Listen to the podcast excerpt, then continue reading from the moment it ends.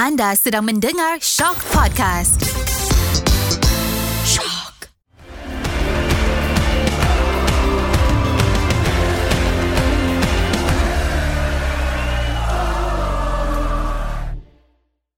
Assalamualaikum dan salam bola sepak Malaysia. Anda masih sedang mendengar podcast Ultra Squatchy podcast yang tersenarai dalam anugerah podcast untuk kategori uh, anugerah podcast of the year dalam podcast anugerah podcast Shock 2023 dan korang masih bersama aku Nizam di mana kita akan membicarakan mengenai bola sepak Malaysia. Dah tentu ada beberapa topik yang aku rasa memang dah tengah panas pun dekat social media especially yang itu yang kita akan bincangkan. Dan sebelum aku teruskan jangan lupa aku sentiasa bersama rakan-rakan aku. Yang pertama adalah uh, seseorang yang menyebabkan kami terpaksa bangun awal pagi hari ini untuk buat recording ni. Uh, iaitu Greatness. Ya saya. Uh, terima kasih kerana semua setuju bangun awal pagi. Uh, ada perubahan sedikit lah sehingga hujung Disember ya. Ya, dan uh. kami dah bangun awal tapi dia tetap lambat sebenarnya. Betul tak Yop? Ada kemalangan jalan raya. Bukan sengaja. Betul tak Yop? Oh, masih terlalu awal untuk kita mulakan perbualan bola sepak kita hari ni. Kita siap, biasa bangun awal Tapi untuk berbual bola sepak ni tak biasa pagi-pagi. Ini semua sebab karam. Minta datang awal Dia yang lambat. Hmm, Biasa Semua pagi- tu alasan dia. Kau rasa ni semua akan keluar? Inilah Inilah dia. Inilah dia. Kemanisan Ultra Squatchy Aku akan pastikan orang lain yang edit. Supaya tak keluar benda ni. Okay Selain daripada kami bertiga Kami bawakan seorang uh, tetamu hari ni. Sebab hari ni dia ada satu kempen yang dia nak uh, promote kepada kita semua. Tapi sebelum kita masuk pasal kempen tu uh, Aku perkenalkan uh, Jauh kita bawa Daripada Sarawak eh? Iskandar Atau lebih dengan Iskandar Rokok Oh, Ah. dan terima kasih atas kuaci. Takkan makan kuaci je kan? Malangnya Tapi dia- cerita mesti sedapnya. Uh, malangnya dalam studio ni tak ada, makan- tak ada makan pun Diharamkan. Diharamkan Dia makan. Makan kita kemudian nanti Tapi apa-apa penting dia punya isi cerita mestilah semanis kuaci tu. Ya. Ah, Bangun pagi, bangun pagi lah. Awalnya Okey Jadi Jangan buang masa lagi. Banyak benda kita nak bincang ini. Jom kita masuk ke segmen yang pertama. Review perlawanan. Okey, seperti biasa di segmen ni kita akan bincangkan lah. Ha, biasanya time ni kita akan bincang pasal perlawanan-perlawanan yang dah berlangsung ataupun perlawanan-perlawanan yang akan berlangsung. Dan untuk minggu lepas uh, kita tahu ada banyak semifinal. Jadi antara keputusan perlawanan uh, semifinal Piala Malaysia di mana kita dah tahu siapa yang ke final Piala Malaysia. Kita ada ah nampaknya calon juara Piala Malaysia 2023 terkeluar selepas tewas 8-1 kepada JDT. Ya, siapa calon siapa calon yang kita sebut ni Yop? Berak berak. Perak. Bukan main halus suara Saya humble Merendah diri. Selepas diketuk 8 biji Saya humble. Uh, dan nampaknya aku pun menemani Yop duduk di di luar. Tak apa tak apa. Nanti kita akan usahakan perlawanan tempat ketiga Eh, rasanya musim depan boleh kot kita cuba usulkan kan. Ini idea yang menarik je. Kita biar ada penentuan tempat Kita ketiga buat keempat. carnival lah Buat carnival lah Perlawanan tempat ketiga tu So Terengganu menewaskan Kuala Lumpur 2-1 uh, dan kemudian kita ada juga Piala Cabaran di mana PDRM menewaskan Penang uh, 2-0 untuk agregat 4-1 dan kemudian Kuching City juga menang 2-0 kat atas Kelantan United untuk mara ke final Piala Cabaran. Jadi kita nak masuk kita borak lah pasal uh, Piala Malaysia lah. okay. Ah, kita Terengganu mulakan. Lah Kita kena yang awal dulu Yang main hari Khamis Hari lepas kita rekod tu. Itu Ah. bincang dulu Sebab kita dah berdegar-degar Cakap kita ingatkan At least ada fight. Ha, Jadi macam mana ni Yop? 8-1 Yop. Oh. Uh, Apa eh, apa? 8-1 uh, Apa pun yang terjadi uh, Kita tahu Kita Lawan dengan JDT kan Kita lawan dengan JDT Di SSI Memang dia orang untouchable lah kat sana. So aku lebih uh, Lebih orang kata Gembira dengan Piala berjaya menjaringkan gol di SSI That's it. Oh okay. Uh, Kita bagi guess kita dulu Okay. Ha. Skandar apa yang apa, Aku rasa Apa pendapat kau mengenai JDT punya dominasi Ke atas Perak lah? Especially bila menuju ke final Bila nak berdepan Terengganu ni Adakah itu menunjukkan JDT berada di kelas yang lebih tinggi sebenarnya? Sebenarnya dia memang dia dah berada yang kelas kat tinggi dah. Kalau kita nak banding dengan tim-tim dekat Malaysia ni, I mean bukan nak menilaikan tim lain, tapi memang taraf dia orang ni sebenarnya dah atas ya. Tapi tak sangka pula uh, the opponent to Bingham hemat as such you know 8-1 like macam alamak biar, biar betul kan? Because I was expecting a fight okay? Tapi apa-apa pun betul cakap Yop tadi memang saya SSI tu ialah kubu kuat dia untouchables. Itu je kot rasanya. Cuma kalau dalam game tu aku tak tahu apa yang terjadi pada separuh masa kedua. Sebab paruh masa pertama walaupun 3 biji mm-hmm. tapi orang kata masih nampak walaupun diserang bertubi-tubi ada yang menghalang. Tapi mm. bila dah masuk separuh masa kedua tu golnya datang dengan mudah. Sendirinya. Mm-hmm. Dia tidak datang dengan sendirinya. Dia ibarat datang dengan orang kata undangan. Oh. Wih, ada Ah. undangan Ah, ada undangan. Silalah di situ. ah, lebih kurang Kenapa begitu. Yop? Kenapa jadi macam tu kau rasa? Aku- naif ke? Aku tak tak tahu kenapa sebab selalunya kalau kata game Perak bila macam sesuatu berlaku di separuh masa pertama macam kena hemat ke apa ke bila masuk bilik salinan mungkin ada motivasi mm. daripada coach. So bila separuh masa kedua tu perlawanannya ada sedikit atau performa tu ada sedikit naik. Tapi untuk game semi final ni aku tengok bila second half tu dia macam bila masuk je gol keempat dan gol kelima yang dengan apa orang kata masa yang begitu cepat so aku rasa dia macam moral tu dah memang habis. Habis terus. Hmm. Okay Karam. Hmm. Adakah kau rasa Let's say Masa semi final pertama tu keputusannya bukan 4-1 mungkin lebih rapat 2-1 ke apa adakah kau rasa at least akan ada fight di SSI ataupun sama je sebenarnya? Aku berpendapat sama je sebab macam Is dah cakap uh, Yop dah cakap taraf yang berbeza. Cuma aku suka mentality yang dipamerkan oleh coach Yusuf Cik lah dan anak buah dia lah. Seperti mana yang kita jangkakan juga dia orang tak tutup kedai dia orang tak close shop dia orang still main game dia orang. Mm-hmm. harus dipuji lah dan tak silap aku coach Yusri ada cakap kot lepas game saya uh, main siap nak kena dia. Sa- Sabarlah kejap. Saya, Kita main attack pun salah. Kita main parking bus pun salah. Uh, Kita buat apa pun salah. Ha. So aku rasa statement tu Menunjukkan kepada penyokong yang Sukati coach dan pasukan lah Nak main macam mana. So hmm. kita hanya boleh komen. Tapi kalau itu perancangannya kita, Kalau kita dah tahu Mungkin kita dah tahu susah nak menang Kita main je game uh, Cara corak permainan kita To make our team better in the future. Hmm. So tak ada masalah. So aku rasa itu yang harus dipuji Dan aku setuju dengan Yop lah Mungkin fans JDT akan gelakkan kita Sebab kita masih nak merebut trofi Menjaringkan gol di SSI Sedangkan diorang dah di Asia. Tetapi kalau kau fikir balik Taraf yang jauh berbeza tu Kita sedar diri Macam pasukan Perak lah. Siapa yang bagi harapan Atau peluang langsung Kepada mereka pada awal musim. So untuk layak ke se- semi-final Dengan cara permainan macam tu Kita pujilah Nampak Yop? Kalau yang masa semi, masa quarter final Kita bawakan audio. Uh, Yusri Cik lah. Untuk semi final Kita bawakan Karam Untuk membawa watak Yusri Cik lah.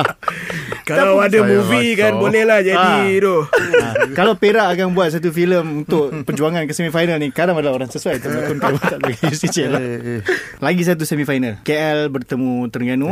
Uh, Terengganu leading 2-1 Fight lah juga. Sebenarnya ini adalah perlawanan yang Fight juga Sebab saling bertukar Serangan Percubaan juga Di antara KL dan juga Terengganu. Tapi sayangnya Terengganu yang Cik aku cakap Bunyi sedih kan. Padahal kenalah gembira Untuk fan Terengganu kan. Tapi yang aku suka adalah Bagaimana Seorang pemain Yang di awal musim Dihina Dikeji Siap buat video Orang buat video kat satu pesaraya Gelakkan dia Menjadi wira Membawa Terengganu ke final. Kau rasa macam mana Cerita si Ivan Mahmud ni Karam uh, beberapa episod sebelum ni aku dah cakap yang teringat balik masa awal musim Ivan Mahmud dirakam video apa semua tu oleh penyokong Terengganu oleh orang Terengganu sendiri dan sekarang lihat Ivan Mahmud di mana Ivan Mahmud aku boleh cakap single handedly bawa Terengganu pergi final dengan jumlah jaringan yang dia dah score musim ni uh, walaupun mungkin cara permainan dia corak permainan dia ability di atas padang tidak seperti yang penyokong Terengganu sendiri harapkan Mm-mm. tetapi he bangs in the goal so dia dah berjaya mendiamkan kritikan yang semua bagi terhadap dia awal musim Skandar. Hmm. What went wrong untuk KL? Okay, kita kita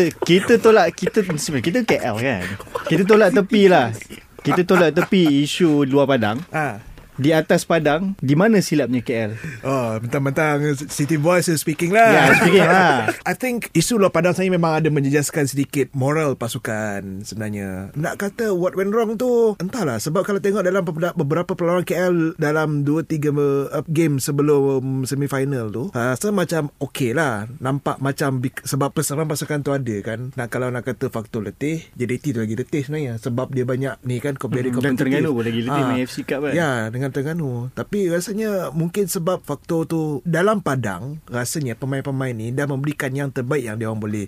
Cuma fokus tu sebenarnya tak cukup uh, kuat untuk mereka. Uh, macam nampak ada terganggu sikit. Mm-hmm. Uh, sebab dah kata set of players tu majoritinya set players yang sama, set yang sama. Uh, mm-hmm. uh, mungkin yalah ada perubahan sikit ke ataupun ada yalah mungkin ada tactical yang lain sikit daripada ya coach Nenad lain sikit kan. Mm-hmm. Uh, then of course apabila you bermain dengan you nak main dengan separuh jiwa ni nak main ni tapi mm. macam I don't know why I cannot give and satu lagi kalau nak kata faktor nasib tu nasib jugalah memang bukan nasib yang baik untuk pasukan uh, City Boys season ni dan yeah have to congratulate uh, Terengganu lah mm-hmm. uh, Terengganu tu memang nalang lah mm-hmm. uh, dia boleh lah kalau nak lawan JDT tu rasanya boleh fight tu Oh, dengar tu.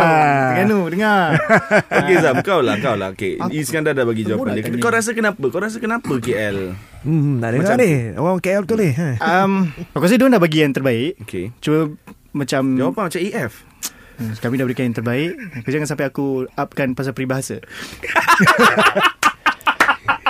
ingat dia nak ajuk siapa tadi kan boleh je Uh, diorang dah bagi yang terbaik. Aku tahu KL dah bagi yang terbaik. Cuma memang Terengganu ada game plan tersendiri. Nampak betul-betul setiap kali KL satu masalah diorang fluidity bila menyerang tu kadang-kadang agak slow. Jadi mm-hmm. membuatkan kalau ada tim yang boleh turun bawah dan bertahan beramai-ramai, memang KL susah nak score. Dan nampak masa game tu Terengganu memang dah ada game plan. Diorang tahu dia pun leading. Hmm. Dia pun leading. Diorang tahu kita tinggal nak gol eh. Kita elak bocor, kita gol, settle. mm-hmm. Dan itu yang diorang buat. Lepas tu ada pula ada pula Liridon tu. Liridon dengan Habib Harun aku rasa kat tengah tu. Aku tak tahu kenapa Liridon game tu walaupun dia tahu final dia tak boleh main tapi dia bagi all out. Aku selalu bila tengok Liridon main kau tak payahlah pergi ke sangat. Final kau tak boleh main. tapi game tu betul-betul dia mengambil sebab bila dia main Nurilo tak ada. Aku ingatkan boleh ni. Hmm. Sebab Nurilo tu kunci. Even masa first leg tu pun Ya, Dia adalah Nurilo kunci kepada Terengganu punya gameplay. So bila tak ada Aku rasa macam boleh kot. Sekali rupanya Liridon pun boleh buat juga. Dia dapat bawa dia punya Performance macam masa dekat Kedah. Yang time dia meletup dulu. Apa komen kau pasal Kamal Azizi perlawanan second leg Ah tu? dia aku rasa game tu dia banyak mistake sebenarnya. Tapi still kalau walaupun dia banyak mistake tapi gol yang terhasil bukan berpunca daripada belah Betul, dia lah. betul. Ah even Sonny Nordin pun dia boleh boleh ni lah. Cuma ada few times yang passing back four aku rasa ah, macam even Matko pun sebenarnya ada mistake juga. Mhm. Mm-hmm. Matko. Gigi aku rasa dah bagi all out sampaikan dia ada injury yang aku pun dah personally tanya dia dia memang tengah go Selalu from ditanya kat mana?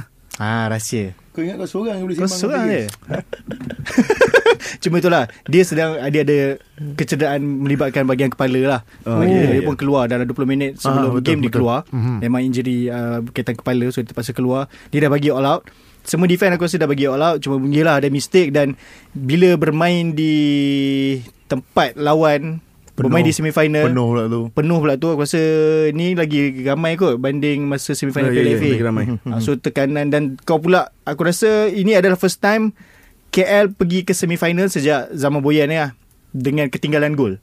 Hmm. So dia ni satu benda yang baru. Macam sebelum ni sama ada biasanya lah seri. Dalam keadaan yang masih seri masih ada chance. Tapi ni kena ada extra effort yang nak kena menyerang. Kemudian ada pula isu luar padang. So memang akan mengganggu lah. So mungkin itu antara sebab-sebab kenapa. Tapi diorang dah bagi all out. Cuma itu adalah malam Terengganu dan Terengganu Uh, dalam Piala Malaysia aku tengok dia punya form ibarat KL masa 2021. Hmm. Even Ivan Mahmud pun mengingatkan aku kepada form Romel Morales tahun 2021 dekat Piala Malaysia. Hmm, hmm, hmm, hmm. So kita nak tengok adakah dia orang boleh mengulang apa yang KL buat pada 2021 dulu. Ha, so itu yang menarik ah. So Yop, hmm. kau rasa final JDT Terengganu macam mana kau kau rasa adakah Terengganu boleh bagi fight kepada JDT? Main kat mana eh? Main kat Bukit Jalil. Main kat Bukit Jalil Bagi fight Bagi fight tu boleh Boleh boleh bagi fight Tak ada masalah pun Sebab kita tahu Terengganu punya uh, Form macam kau cakap tadi Form dalam Piala Malaysia Dia tak sama dengan Liga uh-huh. So Untuk memberi Saingan kepada JDT Untuk mengekang JDT Daripada berpesta gol Di final Aku rasa tak ada masalah Untuk Terengganu lakukan tugas tu Cuma untuk Menang ke atas JDT Mungkin memerlukan Effort 200% Dua ganda, eh? Aku Okay. nak sebut tiga atau empat Tapi aku takut dikecam Yang ini saya biarkan.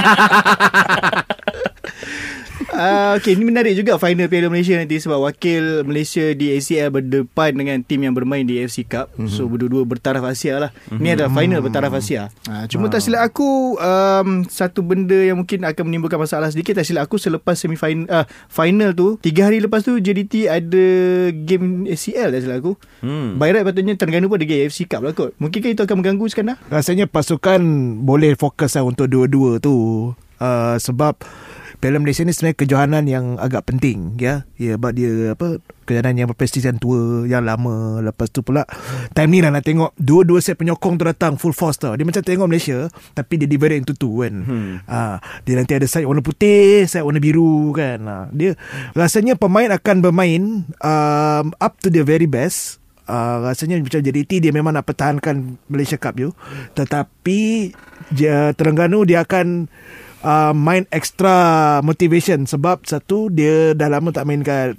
uh, final Piala Malaysia. Dan nombor dua because of faktor penyokong juga. Dan mereka pun tengah orang kata dalam mood tu. Rasanya final tu nanti akan jadi interesting. Dan after that rasanya dia orang boleh fokus lah untuk yang apa namanya perlawanan kontinental masing-masing. JDT kalau dia menang sebenarnya is going to be satu extra boost untuk dia. Mm-hmm. sebab uh, untuk perlawan, baki perlawanan kumpulan JDT sebenarnya nak kena menang semua tu. Ya yeah, betul. Ha, Dia nak kena menang semua tu. Dia Aku rasa dia akan bergantung kepada Match Tapi tak juga Aku rasa JDT akan bagi all out juga Sebab main Champions League kan Sebab ha, Dia mesti. uh, Lepas malam dia orang lawan Ulsan uh, Tewas dua Eh tewas dah menang 2-1 oh, Dia selesai. oh, Maaf lah Maaf lah Kan kena cancel podcast ni je okay. Uh, dia akan berdepan Kawasaki di tempat lawan pada 28 November. Itu hmm. aku rasa itu perlawanan yang penting sebab penting. dia orang kena menang sebab nak itu pasti. Itu yang susah, itu yang sangat itu yang itu susah, yang susah sebab kalau dia orang boleh menang boleh potong Ulsan lah. Ini kalau kita terus ambil Ulsan akan tewas kepada uh, Kawasaki lah. Kemudian lepas Piala Malaysia, Piala Malaysia akan main pada 9 Disember. Hmm. Dan JDT akan berdepan Biji Patum pada 12 uh, 12 Disember. Terengganu akan lawan Bali United pada 13 Disember. So dua-dua mungkin akan ada nak kena tengoklah diorang punya perjalanan tu adakah perlawanan akhir grup tu boleh buat diorang layak lagi? So nak kena adakah kau rasa diorang akan kena pilih pula? JDT pilih. JDT dan Terengganu? JDT, aku rasa Terengganu mungkin kena pilih tetapi JDT akan ambil semua. Kalau lawan Terengganu aku rasa JDT tak ada masalah untuk catat kemenangan. Cuma kali ni berbeza sedikit final lah kot mm-hmm. final Piala Malaysia. Benda ni bergantung kepada perlawanan berdepan Kawasaki Frontale kot. Mm. so kalau katalah mereka berjaya JDT ni berjaya dapat keputusan yang positif mm-hmm. seri ataupun menang mm. pastinya masa final nanti sebelah mata mereka berada pada perlawanan dengan biji patum. Hmm. Okay, yuk aku nak mengumpan karam ni. Kau tengok eh. Terengganu. Diorang kena pilih tak? Terengganu kena pilih. Kena pilih eh? Hmm. Terengganu kena Bukan pilih. patut Asia Asia dengan Piala Malaysia dua-dua boleh on ke? Kau itu bagi statement situ yang ah, Tak jelah Itu dah kecam ni Aku lah cakap penyokong ha, Ni lah Terengganu kena pilih ha, Pilih lah pilih Kau nak Piala Malaysia Kau nak Asia Kau pilih sendiri Tapi kan rasanya Masa kalau tengok semifinal lah gitu Rasa macam Terengganu Dia dah tunjuk bahawa If they are playing on a With a second set of players pun Rasanya macam boleh bagi tantangan Betul Betul lah. Iskandar Aku setuju hmm. Tetapi uh, ini yang aku nampak contoh masa second leg hari tu kan. Okay. Liridon itu bukan first time dia main. Betul. Dia dah banyak kali dimasukkan, banyak ada juga yang tak silap aku first 11. Tak silap aku mm. kalau aku silap aku minta maaf. Okay. Kenapa Liridon begitu perform perlawanan berdepan KLCT hari tu berbanding dengan perlawanan-perlawanan sebelum ni? Dah aku kena tahu Sebab dia tahu dia tak ada kat final So dia kena prove something Dekat team Yang keberadaan ha? Team mana dia nak prove Dekat Terengganu lah ah, okay. Sebab di sini dah keluar statement Kalau ah. boleh dia nak stay dia nak okay. stay So dia nak stay So dia kena tunjuk value dia. Kan? Aku tak ada kat final ni So semi final ni lah Adalah tempat untuk aku Berguling daripada stretcher. Itu kelakar Apa pendapat kau Kena berguling kat stretcher? Ha? Mungkin dia ditolak oleh tangan gaib. Sebab dia menyalahkan Empat orang yang membawa stretcher tu Katanya bergegar gitu tapi bila aku tengok balik replay Orang yang bawa stretcher tu relax je. Dia yang tiba-tiba jatuh. Mungkin dia ditolak oleh tangan gaib. Kita ah, tidak tahu. Orang yang bawa stretcher tu Apa benda. Orang yang bawa stretcher tu pun Bang kau kenapa? Aku bawa elok ni. Tapi tiba-tiba kau berguling. So tapi itu biasalah. Kita tahu Taktik untuk membuang masa ni Banyak hmm. caranya So itu adalah salah satunya. Dan Liridon Wow. What a performance. Dia on off field pun sama lah. Jadi adakah kau rasa Liridon patut dapat call up Malaysia Oh my god. Um, persembahan tu mungkin tidak boleh lagi untuk dapatkan dia kot. Tak tahulah. Mana uh, tahu Malaysia kat... perlu perlu buang masa macam tu? uh, Kalau kata engkau Pertama kali melihat Perlawanan Terengganu Dan pertama kali melihat Liridon beraksi Di atas padang Kau akan cakap ya Kau lah. akan cakap ya Dia berhak mendapat uh, Panggilan untuk skuad kebangsaan Tapi kita tahu Liridon Macam mana So Aku rasa Hmm, Okey tak apa. Itu kita akan sentuh nanti. Oh uh, uh, Okey, kita masuk ke Piala Cabaran. Prediction kita kena eh? Eh kena sekarang? Kena, Kena. Pilihan Jarang City. kita tembak tak kena Piala Malaysia je tak kena Kita get Perak KL lah final. uh, apa. Okay lah Final nombor 3 Tersasar jauh tau Perak KL Satu pun tak kena Okey, uh, kita masuk game Kuching City dulu lah. Alright. Sebagai wakil dari Sarawak. Kita first time ada wakil daripada Ah, eh, terima kasih, ah, Dulu kan wakil pertama daripada Malaysia Timur sebab kita pernah ada Tora Bola. Ya Ah, betul cuma ini first time daripada Sarawak. So kalau kau sendiri, aku rasa kau pun uh, ada menyokong Kuching City juga. Macam mana kau melihat Kuching City sendiri dapat mara ke final Piala Cabaran ni? Actually Kuching City Daripada awal-awal dulu Daripada dia kelab Liga Rakyat kan Lepas tu dia gradually naik Main ke Liga M3 Masuk pergi ke final Piala Cabaran tu Sesuatu benda yang boleh katakan Satu pencapaian Yang membanggakan sebenarnya hmm. Sebab pengurusan sendiri Kita nampak Dia macam agak berhati-hati Dan agak realistik Dalam dia orang punya sasaran uh, Untuk musim ni Sasaran awal ialah Untuk kekal dalam Liga Super Dan sekurang-kurangnya Untuk dapat sampai uh, Mungkin katakan peringkat uh, Suku akhir lah Paling tak pun dalam mana-mana Kejuaraan piala Mhm. FA lah Piala Malaysia apa semua Tapi tak dapat kan? Jadi dia akan make up Piala cabaran. Piala cabaran pula Ia memberikan Satu cabaran kepada mereka Sebagai pasukan yang orang kata pasukan Bukan pasukan yang mewah Bukan pasukan yang Sangat established Tapi pasukan yang sedang meningkat naik. Mereka nak prove something Dan Alhamdulillah mereka berjaya Untuk sampai ke final. Ah, Walaupun final ni main timbal balik kan? Ah, Tapi sam- sampai ke final Piala cabaran Kalau menang lagi Ia memberikan lagi Satu uh, milestone Kepada pasukan yang asalnya Daripada pasukan Bahagian je Jadi persembahan Kuching City Walaupun dalam Liga Super Nampak macam Tak konsisten Sebab kita sebenarnya lebih banyak kalah ni Tetapi Determination Daripada pe- pemain Pengurusan Menunjukkan Walaupun ada perubahan Daripada segi kejuruteraan Kan. Orang kata Oh bila Aidil Syarin masuk Sebagai coach ni Nampak ada impak positif di situ. Pemain import macam Abu Kamara tu uh, walaupun prestasi dia kadang-kadang yoyo juga tapi dia telah mula memberi solid performance dan telah dicalonkan juga mm-hmm. sebagai antara import terbaik untuk ABK mm-hmm. dan menarik perhatian beberapa pasukan. Aku harap dia orang boleh menang lah. Mm-hmm. Okey, itu final Piala Cabaran ni yang menarik adalah dua pasukan yang ke final adalah bukan pasukan negeri. Mhm. Dan kita tahu Kuching City dan juga uh, PDRM struggle juga dari segi nak mendapatkan fan. Kau rasa macam mana? Yop, Hmm. final antara dua pasukan ni macam mana dia orang nak mencipta bagi hype sikit lah supaya lebih ramai turun ke stadium. Sebab ni main timbal balik. At least tak perlu travel apa. Unless nak travel lah. Macam mungkin kalau ada fan PDRM nak ke Kuching, fan Kuching nak ke PJ tengok ni kan. Tapi selain daripada tu, dia orang sekarang timbal balik. Macam mana kau rasa even nak mainkan tempat sendiri nak penuh kan tu? Ah, PDRM buat Roblox bagi flyers lah. Faham main main kat MBPJ kan. Ah, Rasanya MBPJ MBPJ. eh rasa Petaling Jaya akan jadi kucing kot. Oh akan jadi kucing eh ah, Jadi aku mesti kucing- turunnya. Game kucing pun macam agak kurang juga. Game kucing dekat kucing pun macam tak berapa ramai sangat. Ah sekarang dah mula nampak sikit sebab dia dulu ada split nampak because ada lebih kepada nyokong Sarawak apa semua kan tapi yalah lah kita cerita pasal Sarawak malah cerita lebih-lebih pasal tu tapi bila dah proven pasukan kucing, ni nampak orang penyokong yang setakat menyokong Sarawak tu dia dah mula Mm-hmm. Sama-sama support kucing tu hmm. uh, I think untuk yang game final ni Sebab nama pun final Rasanya banyak penyokong Yang Ya. Konon-konon Sarawak Betul, saja ni betul. Ah, Dia akan join juga Untuk support kucing Dan difahamkan Ada beberapa Kerat Ilgato Ultras ni Daripada, daripada kucing akan turun Oh. Faham. Kucing ada ultras ah? Ada Ilgato Ultras Oh, okay. Mantap, Now mantap. I know. Kau rasa macam mana Karam? Uh, untuk final Piala cabaran ni. Main okay. dia tak main uh, satu tempat, dia main home away. kan. Aku tak aku rasa jumlah penyokong tu akan lebih ramai berbanding match biasa diorang. Mhm. Aku setuju dengan Iskandar. Terma final tu yang akan menarik penyokong. Dan Especially aku rasa aku rasa penyokong neutral macam aku pun akan datang. aku pun rasa aku akan datang. Aku akan turun kucing. Ah, tak. Eh, BBJ. lah. Okay, nanti kita jumpa game PJ eh. Lain lah kalau Atras Kuaci bagi dana kita pergi kucing. so aku rasa uh, penyokong akan lebih ramai. Nak suruh penuhkan stadium tu mungkin susah. Oh, susah lah. Tetapi akan lebih ramai lah. Lebih ramai Dan- dia biasa lah. Dan aku rasa Aku harap Aku bukan rasa Aku harap Atmosfera Di stadium Kedua-dua stadium nanti akan lebih Lebih best lah Mhm. Okay Iskandar Adakah kau rasa Bila Kuching City dapat mara ke final Piala Cabaran ni Akan buatkan lebih ramai Orang mula sedar Especially penduduk Kuching lah Akan mula sedar dan menyokong Kuching City. Sepatutnya begitu. Sebab prestasi tu Dalam tempoh yang agak singkat ah, Menampakkan bahawa Perancangan ah, Visi Kelab kan Daripada pemegang taruh Pada pengurusan Ini menunjukkan bahawa Kredibiliti pasukan Dah semakin mendapat tempat Penaja pernah buka mata. Tapi kita juga berharap Kuching boleh mendapat Lebih ramai fans Bukan setakat dari Borneo Tapi juga Daripada sini. Oh Johor ke Ataupun you all ke kan? Ah, Sebab Nampak gayanya kalau betul Kalau season ni katakan menang Season depan Mungkin akan lebih ramai datang. Sebab Masa pelancaran jersey awal Tahun lagi tu Dekat waterfront Kuching tu Orang datang ramai tau.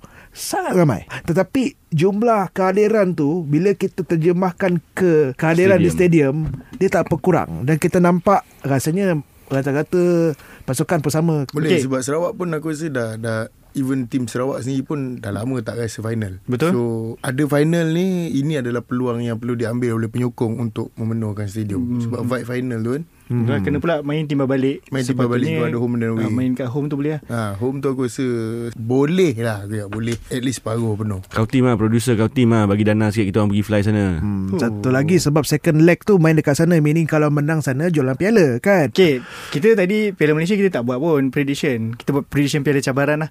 Okay, PDRM Kuching. Karam. Extra time PDRM PDRM eh? Yup. 2-1 kucing. Eh dia timbal balik lah Mat Tiba-tiba balik ni first leg apa ni? Uh, first leg uh, satu sama. ha. Second leg Satu satu kosong kosong. ha, okay. Ah, Sekarang? First leg rasanya kosong-kosong. Hmm. Ah, second leg 2-1. Hmm, okay, okay. Menarik. Hmm. Jadi kita tunggulah nanti. Final uh, Piala Cabaran macam mana? Pergi eh? MBBJ eh? MPPJ on Orang kata bagi muka lah kepada penyokong-penyokong yang belah Borneo ni. Betul. Sebab, Sebab- mereka memerlukan belon untuk ke sana. Tahu. Ah, dia, dia try nampak Dia try tu Dia try tu. Bagilah dia Chan, bagilah dia Chan pergi. Dia try tu Kami kita tau. Ah, dia sangkut-sangkut orang sana je kan. Tak balik kan. Aku Yop terus tukar season depan. Dia daripada sana dia buat dia buat Ah. Ultra Kochi kan. Online je lepas ni Yop Okey. Awak lah Okay Itu rasanya kita dah bincangkan semuanya Dan uh, just nak beritahu Selain daripada tu Minggu ni juga ada Final Piala MFL Uh, ni mm-hmm. preview. Preview Final versi Piala Malaysia. junior Untuk Piala Final Piala Malaysia Di mana JDT 2 akan berdepan Terengganu 2 Pada 11 November ni Di Stadium Ceras. Hmm. Jadi Ceras akan di putih Merah biru kan? Ya betul. Stadium orang kata utility. Stadium pilihan. Sentiasa Fully menjadi pilihan. Uh, Aku pun tak tahu kenapa Ceras Segala dipilih liga main dekat situ. liga wanita, Liga Sosial. Liga sosial, semua di situ. uh, Semua di situ. Hari Sukan Kanak-Kanak Semua di situ KL adalah the heart of Malaysia. Oh, the heart of Malaysian football. Nah, yelah Bukit Jalil pun kat KL juga. Ah, betul. Yes. ah. So, uh, jadi kepada fan Terengganu dan fan uh, JDT, fan Johor, uh, turunlah sokong adik-adik ni.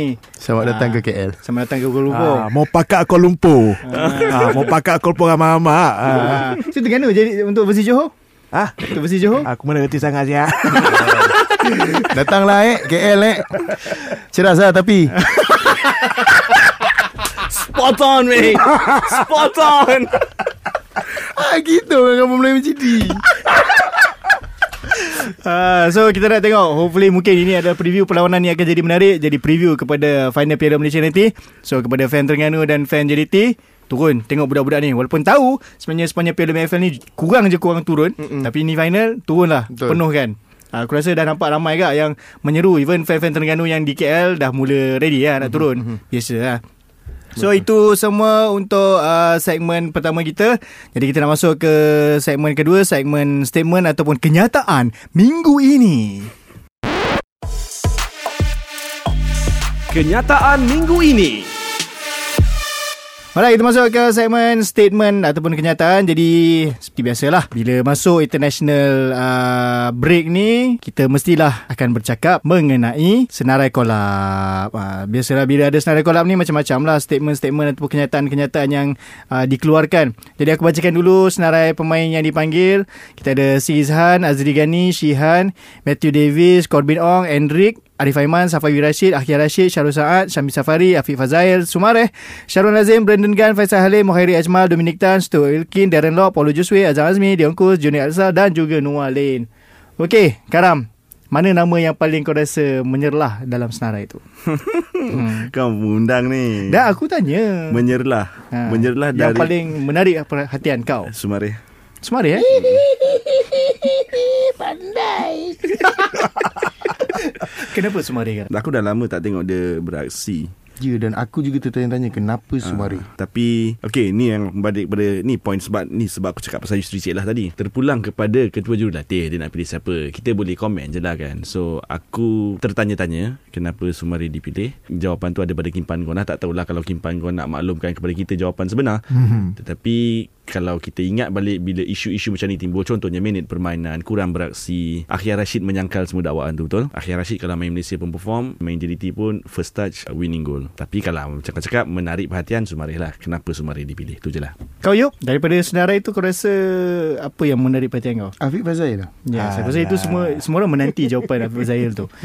Dan akhirnya dia berada Akhirnya dia dapat berakhir di Adakah dia akan menyelesaikan uh, membantu menambahkan kualiti midfield Malaysia? Aku rasa macam Karam cakap tadi mungkin ada sebab kenapa coach Kim Bangun pilih kan pemain-pemain ni. So uh, mungkin ada sesuatu yang uh, menarik perhatian Kim Panggon sebab tu dia panggil Afiq Wazail sebab aku rasa dia deserve pada masa sport ni dah lama lah. Mm-hmm. Untuk uh, sarung jersey kebangsaan ni aku rasa Afiq Fazail ni dia dah lama dah. Sepatutnya dia dapat lama dah. So selain daripada Afiq Fazail maybe uh, Syarul Saad kembalinya Syarul Saad ke dalam pasukan. Gi Oh ya, yeah, uh, Syarul Nazim kembalinya Mhm. Afro, Afro. ke dalam pasukan. So dan last kali memang aku mempersoalkan pemilihan Muhammad Sumari. Mm-hmm. Okay. Sebab kalau aku rasa aku dah lama tak nampak dia main untuk JDT pun Even untuk JDT pun Tapi tak tahulah kalau kata dekat JDT 2 dia ada main ke apa ke uh, Kau tahu tak Garam? aku tak pastilah kalau jadi JDT 2 tetapi Kita tunggu final ni. ha. Ah okey. Ah final dengan Terengganu. Oh, okay. Final lawan Terengganu dua ni. Tu tengah tu. Uh, Iskandar macam mana kau melihat senarai kolab ni sebab ini sekarang kita dah bukan uh, pilih untuk friendly atau kejohanan yang biasa-biasa. Ini adalah terus ini adalah kelayakan Piala Dunia, Piala Asia.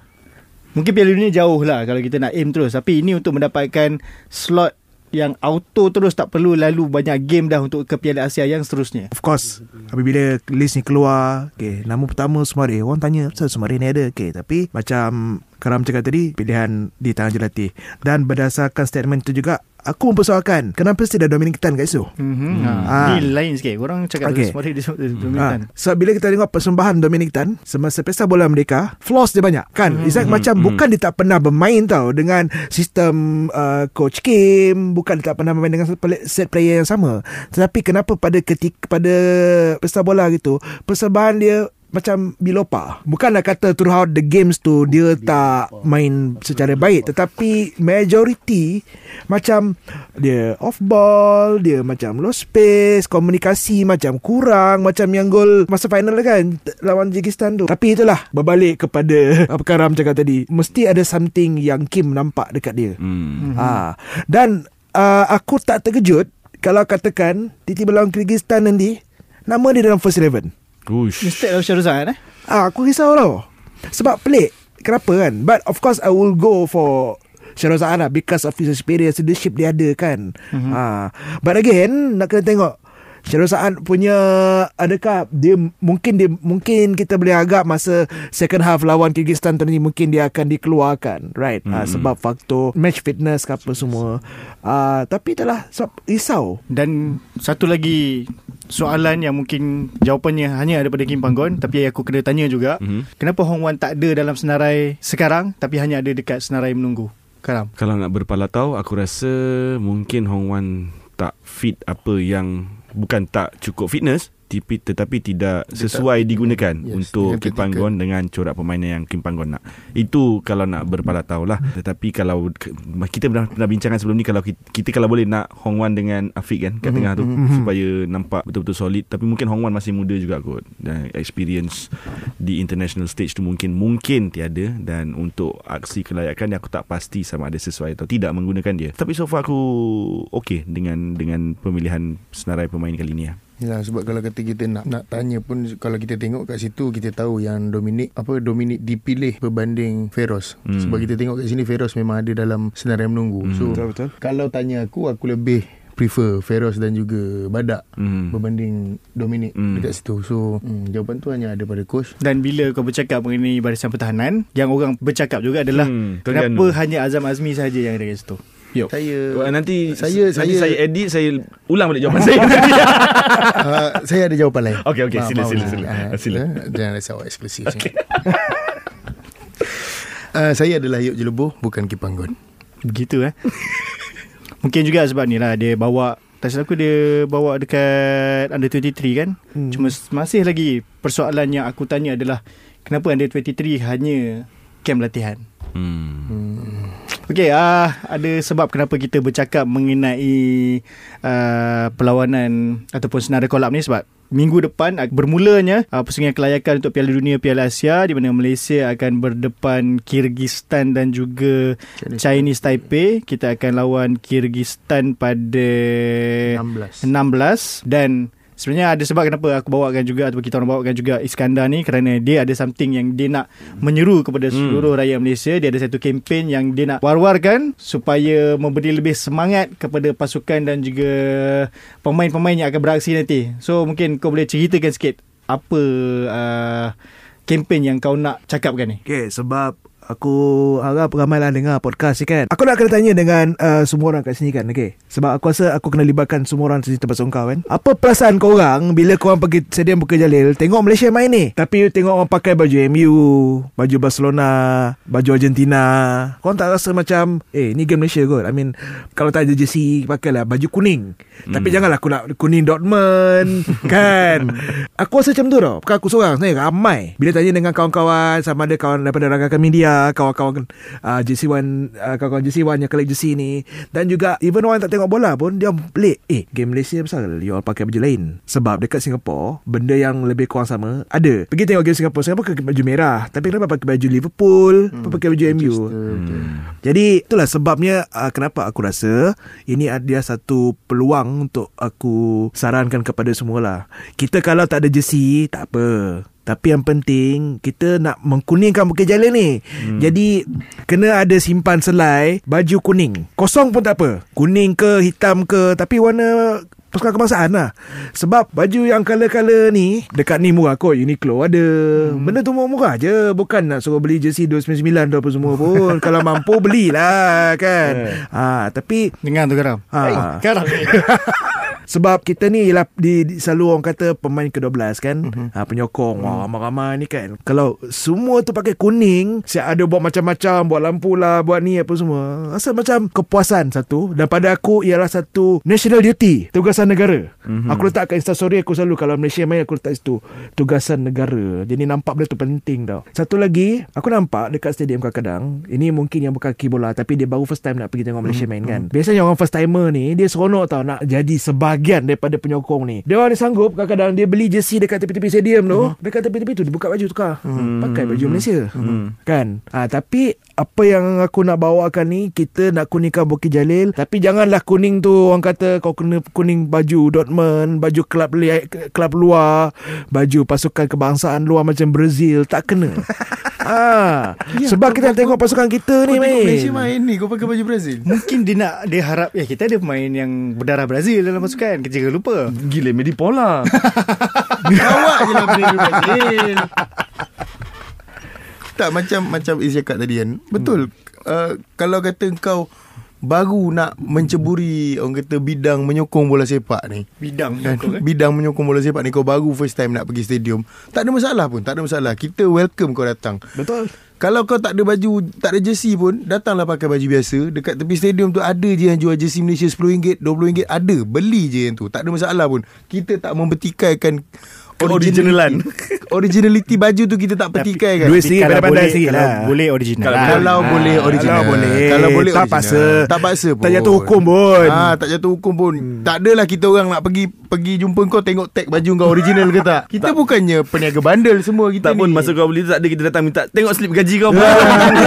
Beli je janji Tak sebab benda ni pun Aku pernah tweet benda ni Sebab aku sendiri nampak Hmm. Datang stadium dengan baju Dortmund Lepas tu ada yang datang dengan baju uh, Manchester Macam tak kena lah Tak kena Sangat tak kena Mm-hmm. Ha, identiti Malaysia tu kena bawa. Kita patut bangga tau sebab kita sebagai penyokong, kita bukan sakat penyokong. Kalau kita jumpa penyokong luar, penyokong negara lain, pelakon lawan ke apa kita di, kita bila bawa identiti negara kita kita akan rasa macam okay aku rakyat Malaysia aku bangga rakyat Malaysia aku rasa macam apa yang aku petunjuk pe- pertontonkan sini aku petunjukkan yang aku bawa ni ialah sebagai orang kata duta kecil mm-hmm. ha, duta kecil so itu saya kita nampak biasanya orang Melayu yang akan banyak pergi tapi kita dah, dah mula nampak Chinese mula pergi mm-hmm. Indian mula pergi mm-hmm. dan membanggakan foreigners pun ramai yang dah nak turun tengok mm. ha, ini bukan foreigners yang apa namanya maybe dia punya ahli keluarga main kat Malaysia tak ni memang ada turis ataupun mm. mereka memang nak pergi nak enjoy dia orang ni lah Orang-orang ni Orang-orang luar ni Orang negara ni Dia orang ni yang beria pakai Mhm, Betul Dia orang pakai Apa namanya Headband Betul Ha, kenapa tidak kita sebagai rakyat Malaysia? Ya. Susah sangat ke? Okay, uh, so kita nak tengok macam mana minggu depan. Hopefully, apa kempen yang dijalankan oleh Iskandar ni, kita akan dapat kundingkan Bukit Jalil. Uh, sama-sama kita nantikan. Jadi, itu saja untuk segmen kedua. Now, kita nak pergi ke segmen yang ketiga. Segmen apa, Yop? Korang tanya Kuaci jawab Korang tanya, Kuaci jawab. Okay, kita masuk ke segmen ketiga. Korang tanya kuaci jawab. As usual kita uh, buka soalan kepada korang. Sama ada di TikTok live ataupun di social media. Biasanya hari ni aku akan uh, sebarkan. Karam sendiri pun akan tanya. So Karam ada collect soalan dia sendiri. Aku pun ada collect soalan kita orang. Dan uh, menanti juga live. Oh, ni buat pertama kali nak cuba live waktu pagi ada orang ke tidak. Tahu korang kau busy kat office. Tapi ada soalan-soalan yang dah pun diberi kepada aku. Aku mulakan dengan kau lah Karam. Okay, soalan ni sebab dia mengejut tau. Aku tak share dalam grup apa semua. Apa realistic expectation untuk perlawanan berdepan Kyrgyzstan dan juga Taiwan ni? Realistic expectation hmm. is get a good result. Maksud good result kau tu adakah um, 6 point itu pun permainan yang cantik? Aku rasa 4 point pun dah cukup untuk Empat, eh? untuk aku rasa lah minim bare minimum is 4 points dan corak permainan yang cantik tu haruslah dikekalkan. Aku rasa corak permainan kita dah konsisten untuk tem- beberapa tahun kebelakangan ni dah tak ada masalah sangat. Pilihan pemain pun aku tak banyak komplain. Aku bukan tak banyak komplain, siapalah aku nak komplain. Aku tak banyak yang bercanggah lah. Ha, aku setuju je. Kemudian satu tu main di home kan Mm-hmm. Lawan Kyrgyzstan. Uh, lawan Kyrgyzstan main di home aku rasa itu boleh. Aku cuma bimbang kelekaan kesilapan-kesilapan individu dan kelekaan uh, pemain di atas padang itu je. Tapi other than that aku rasa 4 points tu bare minimum lah kita kena dapat. Mm-hmm. Hmm. Kau rasa yuk untuk berdepan Kyrgyzstan dan juga Chinese Taipei ni? Bagi aku Kalau kata Prestasi kita Aku rasa kita tak ada masalah Untuk Sekurang-kurangnya Dua perlawanan awal ni Mengutip enam mata So aku rasa kita boleh menang Dua-dua game lah Tak ada masalah Mm-hmm. Kau rasa Iskandar 6 point boleh? Kalau ikutkan keadaan sekarang Lepas tu dengan apa, Semangat sedia ada Aku rasa boleh ni Aku rasa boleh. boleh. Kyrgyzstan kita pernah kita pernah kita pernah kita pernah beat them. Chinese Taipei walaupun kita kena berhati-hati sikit tapi aku rasa sebab kita pernah main dekat China kan hari tu yang kita seri apa semua. Hmm. Aku rasa seri is no, is no longer an option for us. Kita oh. boleh menang. Lawan kita Chinese boleh menang lawan kalau, Taipei. Kalau ikutkan dalam senarai pun aku rasa Chinese Taipei adalah tim dengan rank paling rendah lah dalam grup kita. Hmm. Kita lagi atas so sepatutnya 6 point lah. Ha, ni dia ada orang cakap, cakap Karam Ponting. Kau Ponting ke Karam? Aku kan kat office ni. Ha, dia berada di office. Ha, dia kata tak function pun Karam. Kau ajar. Okay, uh, ni soalan yang seterusnya. Yang ni tadi tadi kita ada bincang sikit lah dekat segmen kedua. Tapi yang ni ada seorang player yang lagi satu disebut juga. Uh, soalan ni sebenarnya kenapa tiada Hong Wan dan Syafiq Ahmad. Tapi sebab tadi Hong Wan kita dah jawab. Hmm. So Yop, kenapa tiada Syafiq Ahmad? Kau rasa kenapa? Mungkin kau boleh ulang je balik. Hmm, saya Yub Jelebur bukan Kim Panggon. Saya tak tahu lah nak jawab. Boleh Azam aku tanya dia balik? Tanya. Tapi dia bukan dekat TikTok lah. Dia dekat. Okay, tak apa lah. Nanti, nanti kita dia dengar nanti dia tahu. Kau nak Syafiq Ahmad, kau nak drop siapa? Aku rasa memang banyak soalan yang kita akan dapat adalah soalan yang berkaitan dengan National Collab. Mm-hmm. Sama macam uh, tanya kenapa uh, tak ada Betul. Syarul Nizam bertengganu. Kau rasa uh, apa jawapan dia yang paling ni lah kita boleh bagi? Kenapa player-player ni tak ada? Kita tidak fokus hanya pada satu player sahaja tapi kenapa nama-nama yang fans duk petik-petik ni kenapa dia orang tak ada? Sekarang. Mungkin ke, sebab kempen yang sedia ada ni mau pada aku eh. Ya aku bukan coach Kim so bukannya Oparu Sarang Hair kan. So uh, I think sebab uh, coach Kim dia dah dah dapat satu uh, satu kelompok pemain yang dia rasa dia boleh go ya. Kalau ada penambah pemain-pemain lain tu sebagai sebagai tambahan tu okey. Cuma aku rasa uh, pemain yang dia sedia ada dengan dia yang dia dah dah biasa uh, boleh memberikan apa yang dia nak apa yang dia expect. Bukan nak kata pemain yang berada dalam senayan menunggu pun semua tak boleh tapi itulah Sekali lagi. Coach je yang tahu jawapan dia. Sorry lah Jawapan tu memang nampak Macam nampak klise kan Tapi memang je so, Kalau kita We can be speculative Tetapi uh, Harus diingat Dalam kita nak spek, spekulasi tu pun uh, Kena ada Fakta Dan ni juga berasas. So itu dia jawapan Jawapan yang mudah lah. Kira apa-apa semuanya bergantung kepada coach lah. Kita ni siapalah nak bincangkan Sebab kita mungkin akan ada bias kita sendiri. Kita rasa yang ni betul panggil Macam Syafiq Ahmad. Orang tengok lepas game lawan Perak itu Skor dia masih ada touch dia Okay Karam Aku rasa ada few question yang kau dapat kan Mungkin kau boleh sebarkan kepada kami Apa soalan-soalan yang kau dapat Minta explain ikut kefahaman abang pasal cadangan salary cap untuk liga tempatan dan berkesankah ia? Apa jawapannya rakan-rakan? Awak jawab je Zam. Saya Awak jawab. jawab. Saya tanya awak eh? jawab. Salary cap eh Oh payah lah Benda ni aku aku minat tapi aku tak rasa pasukan-pasukan atau pemain yang macam akan setuju lah. Tapi benda ni macam kita bincang minggu lepas, benda ni boleh berlaku kalau adanya great reset. Okey, aku rasa benda ni boleh buat cuma macam mana kau nak kategorikan. Aku faham tau soalan ni. Cadangan salary cap ni bagus supaya kau tak tak ada masalah keuangan lah kan, tak ada masalah tunggakan gaji. Tetapi kalau kau tengok sukan-sukan luar negara, sukan-sukan lain, salary cap dia dia dia ada kriteria, dia ada superstar, ada star, kemudian ada role players. So macam mana kau nak kategorikan pemain A ni sebagai superstar. Apa kriteria sebagai seorang superstar? Apa kriteria sebagai seorang star? Kemudian apa gaji maksimum salary cap lah yang kau nak cakap ni. Apa gaji maksimum yang kau nak letak sebagai dia, kalau dia ni superstar. Kalau aku superstar, kau letak gaji kau berapa? 80,000, 60,000, 40,000. Okey berapa? So itu kot. Kita tak ada penanda aras, kita tak ada kayu pengukur untuk katakan seorang pemain nak katakan seorang Bergson berapa gaji dia. Mm-hmm. Untuk nak kemudian nak tengok balik seorang Zamri Ramli berapa gaji dia. So kita tak ada kayu pengukur tu. Uh, kalau once benda tu dah kita boleh identify, kita boleh clarify, kita boleh clearkan segala kesamaran ni, mungkin boleh lah. Mungkin lepas tu boleh lah kita kita ni. Sekarang kau rasa macam mana untuk salary cap untuk Liga Malaysia? Salary cap untuk Liga Malaysia soalan sebab jawapan aku untuk untuk ni sebenarnya bergantung kepada situasi juga. Tapi kalau kau tanya aku personally sebenarnya pada aku kena patut kena ada lah. But benda ni patut buat dulu dah. Sebab dia salary cap ni to me lah sebab kita nak mengelakkan bahawa pasukan-pasukan yang yang kaya pasukan-pasukan yang yang berkemampuan ni dia macam membolot lepas tu akan apabila dia dia mampu dia boleh membeli pemain- pemain-pemain daripada negeri lain. Negeri lain tak tak boleh nak compete ah mulalah nanti ada masalah-masalah sekarang macam masa tak ada gaji apa benda semua. Aku setuju dengan pendapat kau kalau benda ni berlaku kena ada grand reset. Yes, baru boleh kita being very auto, authoritarian. Hmm. Ah untuk untuk mandatekan benda ni salary cap kena ada ah, katakan untuk pemain antarabangsa maybe kita boleh bayar gaji dia paling-paling tak pun 10,000 USD mm-hmm. kan? Sebagai contoh. Ah, pemain kebangsaan ah, pemain yang ada status pasukan kebangsaan tapi lokal mungkin kita bagi dia 10,000 yang lain mungkin bawah sikit. Ah, memanglah kalau nak bandingkan dengan gaji-gaji pemain yang ada sedia kala ni kalau nak buat salary cap sekarang agak tak logik lah. Susah lah sebab kita faham ada pemain yang tak- kita payah tengok pemain luar lah. Tengok pemain tempatan kita yang yang ada status pemain kebangsaan. Mungkin gaji dia sebagai contoh 70,000 sebulan takkan kita nak kita nak cap dia dekat mana kan? Kita hmm. nak kita nak sekat kita nak tetapkan gaji ceiling tu dekat mana? Takkan kita nak bagi gaji 40,000 juga macam terlalu drop sedangkan kalau kita turun RM500 pun kita dah rasa macam weh 500 banyak kot ha, jadi kepada pemain yang karier dia agak pendek mungkin pada dia mungkin susah melainkan yes kena ada grand reset sekarang agak tak possible lah macam Kalam cakap dia kena ada kayu pokok banyaklah benda matrix dia Hmm. Okay, Karam ada lagi? Soalan seterusnya. Ha, soalan aku seterusnya. tak tahu dia orang ni berjanji ke apa tanya soalan. Memang sebelah-sebelah je soalan dia. Salary cap akan mengganggu JDT kan?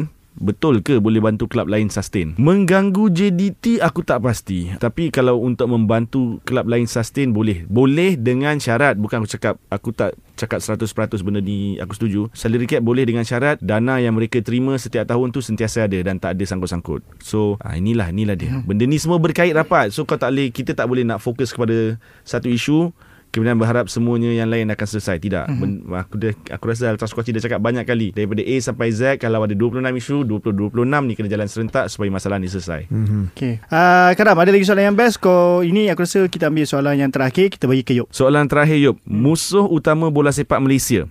Adakah keuangan, mentaliti atau lain-lain? Hmm. Ni live tau. Aku saja ingatkan live. Tak boleh edit ni. Hmm. Nak sebut ni pun ah. Uh, musuh utama bola sepak Malaysia eh. Hmm. Rasuah aku. Rasuah eh? Oh, kita dah bukan dekat tahun tu eh. oh, tak boleh. Janganlah bergurau betul-betul lah. Uh, musuh utama adalah kewangan lah aku rasa. Ya. Yeah. Sebab Iskandar, jangan main phone. Jangan jadi karap eh. uh, sebab kita tahu uh, kejatuhan sesebuah pasukan tu melibatkan kewangan kan. Mhm. Masalah segala masalah di dalam dan luar padang sesebuah pasukan tu pun melibatkan kewangan. Tu benda ni pun aku tak suka nak bincang kan sebab luar Okey. bidang kuasa. Okey, uh, kita ambil dua soalan daripada TikTok Lepas tu uh, kita tamatkan kita punya podcast minggu ni Boleh. Satu soalan ni aku bagi kepada kau Karam Mhm. Apa pendapat dengan rumus Datuk Zainal Abidin ke Negeri Sembilan Setuju atau Hantu tidak? raya mana yang tanya ni? uh, aku tak tahu mana kau dengar rumours tu, tetapi aku rumours ni aku baca je. Uh, pendapat aku, pendapat aku eh. Kalau aku tak berapa bersetuju dengan cara jurulatih sekarang mengendalikan pasukan, aku rasa Datuk Zainal nanti pun aku kurang bersetuju. Aku kurang lah, kurang bersetuju. Tapi kalau beliau dinamakan sebagai pengendali baru Negeri Sembilan, aku terima dan akur dan kita bagi sokongan yang sepatutnya. Kalau tapi kalau uh, kalau dinamakan lah, tetapi untuk sekarang aku I have my doubts. Mhm. Uh, Okey, ini soalan terakhir kita ambil. Apa tindakan FAM mengenai isu gaji yang melanda? Next season suruh setiap tim ada tim belia. Okey, Iskandar mungkin kau boleh jawab ke benda ni. Macam sekarang tim tengah kita dah tahu lebih daripada 6-7 yang dikatakan ada masalah kewangan. Betul. Tapi at the same time, FAM ataupun uh, organizer memilih untuk macam menambahkan lagi benda. Macam sekarang wajibkan ada tim belia which patutnya memang ada pun. Ha, macam mungkin sebenarnya FA yang jaga. Kau rasa macam mana dengan tindakan tiba-tiba umum kena ada benda-benda macam ni lah. Kalau aku sebagai pemilik pasukan pun, pemilik ataupun pengatur pasukan, dia dah membuat aku pening kepala sebab akan ada bajet tambahan, akan ada banyak overhead cost. Dia ada dia kena mengenai dengan soalan eh, berkaitan dengan kewangan dengan mentaliti. Kalau mentaliti kuat, nanti positif pun kewangan tak cantik pun susah juga eh. Jadi aku kurang setuju sebenarnya untuk untuk pasukan belia ni sebab setiap pasukan ataupun setiap FA setiap persatuan bola sepak ni dekat peringkat negeri ke peringkat daerah ke peringkat bahagian ke dia memang dah ada develop untuk pemain-pemain muda. Jadi pemain-pemain muda yang berada dekat sini boleh diserapkan untuk dimain untuk dinaikkan ke pasukan kelab kelab yang main dekat Liga Super ke apa semua kan. Ataupun kalau lebih bagus dia boleh pergi ke national. Tetapi kalau untuk nak wujudkan lagi satu pasukan uh, di bawah kelolaan uh, di bawah pertandingan yang dikelolakan oleh uh, sama ada MFL ataupun MFM FM dia agak sesuatu yang membebankan lah pada aku dengan keadaan sekarang di mana kewangan menjadi satu isu yang sangat meruncing bukan masa yang sesuai lah ini pandangan aku eh. patutnya sekarang ni ialah mencari jalan penyelesaian di mana bagaimana pasukan-pasukan yang bermasalah ini uh, boleh menyelesaikan masalah mereka dulu Yes, ya. Yeah. Ah. So aku rasa itu saja soalan yang kita boleh ambil untuk minggu ni sebab kita panjang juga episod Hmm, kali ni. Ha, mungkin kita akan buat satu episod khas kita bu- buka soalan je. Hmm. Ah, betul, betul, betul. So aku cakap terima kasih kepada Iskandar kerana sudi bersama Terima kasih, kita Iskandar. Terima kasih ini. banyak. Terima kasih dan, dan ingat Iskandar ada kempen kuningkan Bukit Jalil. Jadi kita nak tengok minggu depan lawan Kyrgyzstan Kita akan kuningkan atau tidak Bukit Jalil. Dan seperti biasalah uh, Itu saja daripada aku Nizam, Karam dan juga Yop Sehingga kita berjumpa lagi dalam episod yang akan datang. Ingat teruskan menyokong bola sepak Malaysia Sebab kalau bukan kita yang sokong Siapa lagi yang nak sokong? Jadi Assalamualaikum dan salam bola sepak Malaysia. Jumpa lagi.